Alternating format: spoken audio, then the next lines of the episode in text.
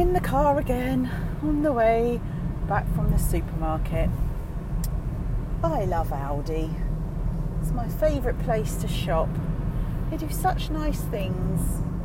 I picked up some nice bits and pieces today, and um, I'm looking forward to going home and making myself a nice dinner. Be yummy.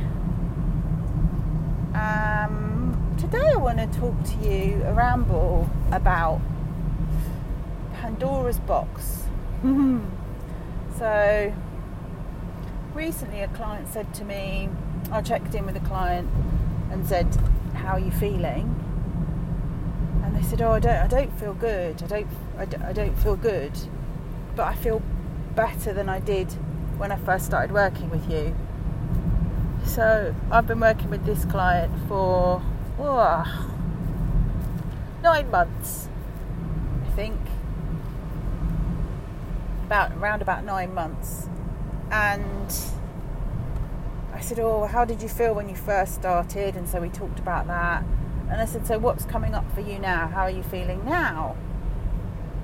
And they talked to me about the fear that was coming up and it's very natural to have fear because when you go through change, there's a lot of unknowns, isn't there? So fear will come up, and um, sitting with the fear can be unbearable. Sometimes it can be terrifying, especially if it takes us back to um, the inner child.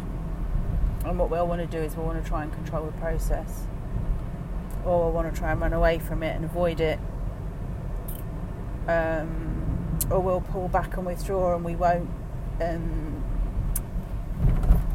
be so open and honest. We won't give so much of our energy in sessions. And I said, Tam, talk to me more about the fear. What's the fear that you're feeling? I mean, this could be any client, to be honest with you, because this conversation happens a lot um, at certain points.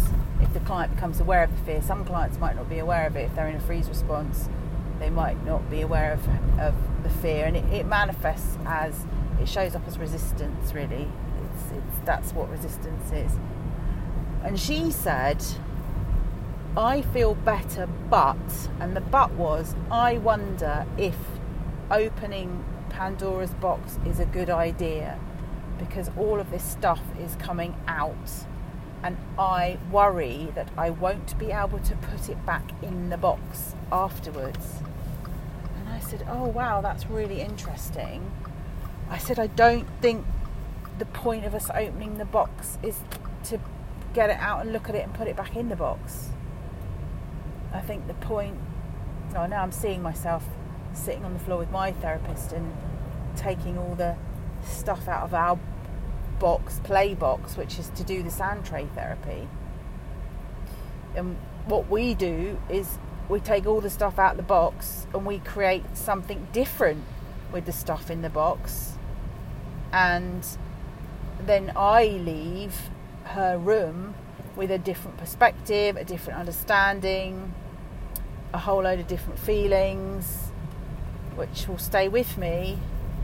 So I don't, so I said to the client, I don't think the objective is to take it out and put it back in. And that's the bit that's scary. Listen to where the fear is. Things will never be the same again once you open that box. Why do you think people walk around this earth never, ever, ever addressing their pain, never going to therapy, working their, their stuff out on other people. Because unconsciously, we know that once you open that box, life will never, it will never look like that again. You can't change it. But opening that box is also exciting and it also sets you free. Because once you shine a light on what's in the box, it doesn't have any power over you. All the time it's in the box and rattling around, it's got power. And that's why it's so healing and powerful to draw stuff out, to write stuff down. It's out of the box and it's on the page and it's right in front of your face. And yes, it's confronting, but it's also very liberating. And sometimes when that is more scary, it's actually terrifying. That's when you need the help of a professional, someone like me, who can guide you through the terror. It's not always terrifying, it's terrifying to the inner child. Um, so, yeah. So, I would encourage you to look in the box and by knowing that you are also in control of that process. So, nothing ever, you don't take stuff out of the box that you're not ready to look at. And the thing is, when we leave stuff in the box and then we don't look at it, do you know what? If we leave it in there for too long and we know it's there and we avoid it and we're in denial about it, it comes flying out the box and smacks us in the face and really hurts us. And it can be quite destructive. Or at least you're in control and you have more power if you make a conscious effort to bring what's in the box into your awareness and say, you know, I want to look at that stuff. Uh, because then you're not scared of it and then it doesn't have any power over you.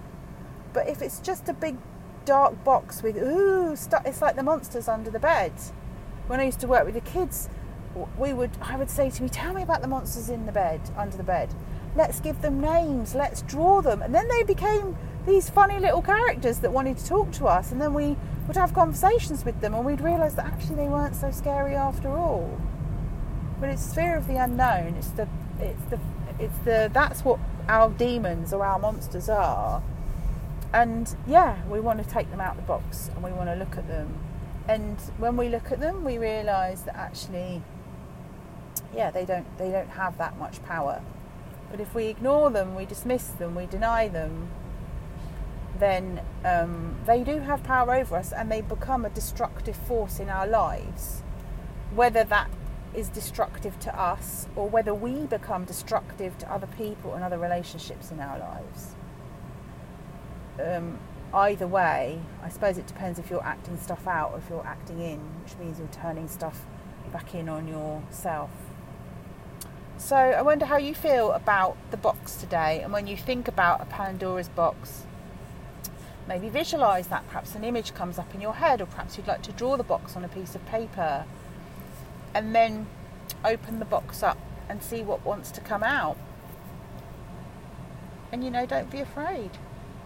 What is there in that box that could possibly hurt you now?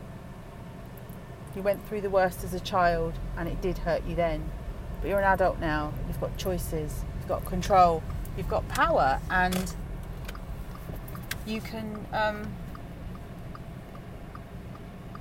you know you don't have to be afraid of it anymore. You can you can take charge you can take back your life. Um, thank you. Someone's just let me out. I'm on the m25 and the traffic is just horrendous. If you don't know what the m25 is it's a motorway in the south of England that goes all the way around the outside of well, it's the I think it's the periphery of London and into London, and uh, I think that's where it goes. The bit I drive to does, and it leads to other motorways, and it's always really really busy. I think it's because I'm on the part that leads to the airport. Perhaps everyone's going on holiday. Good luck to them. Good luck to them.